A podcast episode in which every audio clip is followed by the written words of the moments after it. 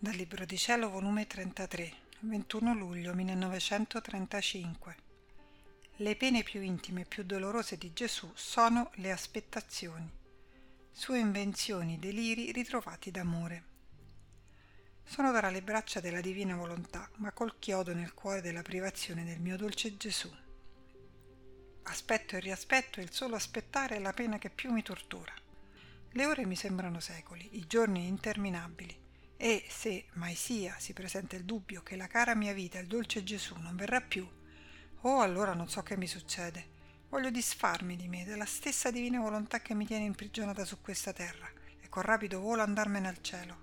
Ma ciò neppure mi è dato, perché le sue catene sono tanto forti che non sono soggetta a spezzarsi, e mi sento legare più forte, tanto che appena mi è dato di pensarlo e finisco con un abbandono più intenso nel Fiat Supremo. Ma mentre deliravo, non potendone più, il mio sempre amabile Gesù è ritornato alla sua piccola figlia, facendosi vedere con una ferita nel cuore che versava sangue e fiamme, come se volesse coprire tutte le anime col suo sangue e bruciarle col suo amore, e tutto bontà mi ha detto: «Figlia mia, coraggio, anche il tuo Gesù soffre, e le pene che mi danno più dolore sono le pene intime che mi fanno versare sangue e fiamme». Ma la mia pena maggiore è la continua attesa, e i miei sguardi sono sempre fissi sulle anime. Se vedo che una creatura è caduta nel peccato, aspetto e riaspetto il suo ritorno al mio cuore per perdonarla, e non vedendola venire, aspetto col perdono nelle mie mani. Quell'aspettare mi rincrudisce la pena e mi forma un tale tormento da farmi versare sangue e fiamme dal mio trafitto cuore. Le ore, i giorni che aspetto mi sembrano anni. Oh, com'è duro aspettare! Passiamo avanti. Il mio amore ama tanto la creatura che nel metterla alla luce del giorno stabilisco quanti atti d'amore deve farmi, quante preghiere, quante opere buone deve fare. E questo per darle il diritto che io l'ami sempre, che le conceda le grazie e le aiuti per bene operare.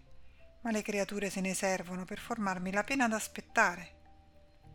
Oh, quante attese da un atto d'amore all'altro, seppure me lo fanno. Quanta lentezza nell'operare il bene, nel pregare, seppure lo fanno.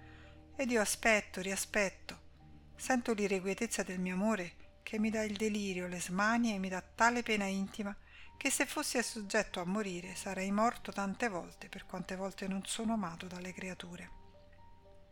Oltre a ciò vi è la lunga attesa nel sacramento del mio amore. Li aspetto tutti, giungo a contare i minuti, ma che molti li aspetto invano, altri vengono con una freddezza glaciale da mettermi al colmo del duro martirio delle mie attese. Pochi sono quelli che ci aspettiamo a vicenda, e solo in questi mi rinfranco, mi sento come rimpatriato nei loro cuori.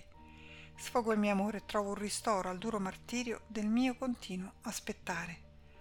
A certi sembra che sia nulla questa pena, invece è la massima, che costituisce il più duro martirio, e tu lo puoi dire quanto ti costa l'aspettarmi, tanto che se io non venissi a mettere un termine a sostenerti, non avresti potuto durare. E poi vi è un'altra attesa, più dolorosa ancora, il sospiro, il desiderio ardente, le lunghe ansie del regno della mia divina volontà. Sono circa seimila anni che aspetto che la creatura rientri in essa.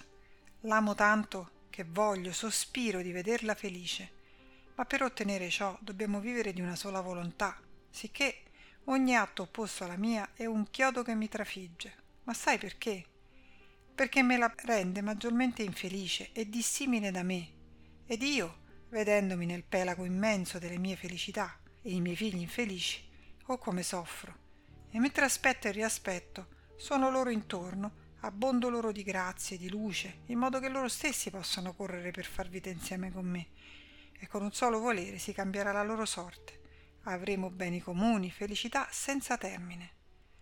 Le altre pene mi danno qualche tregua, ma la pena di aspettare non cessa mai per me, mi tiene sempre in sentinella, mi fa usare i ritrovati più eccessivi, mi fa formare le invenzioni d'amore da far strabiliare cieli e terra.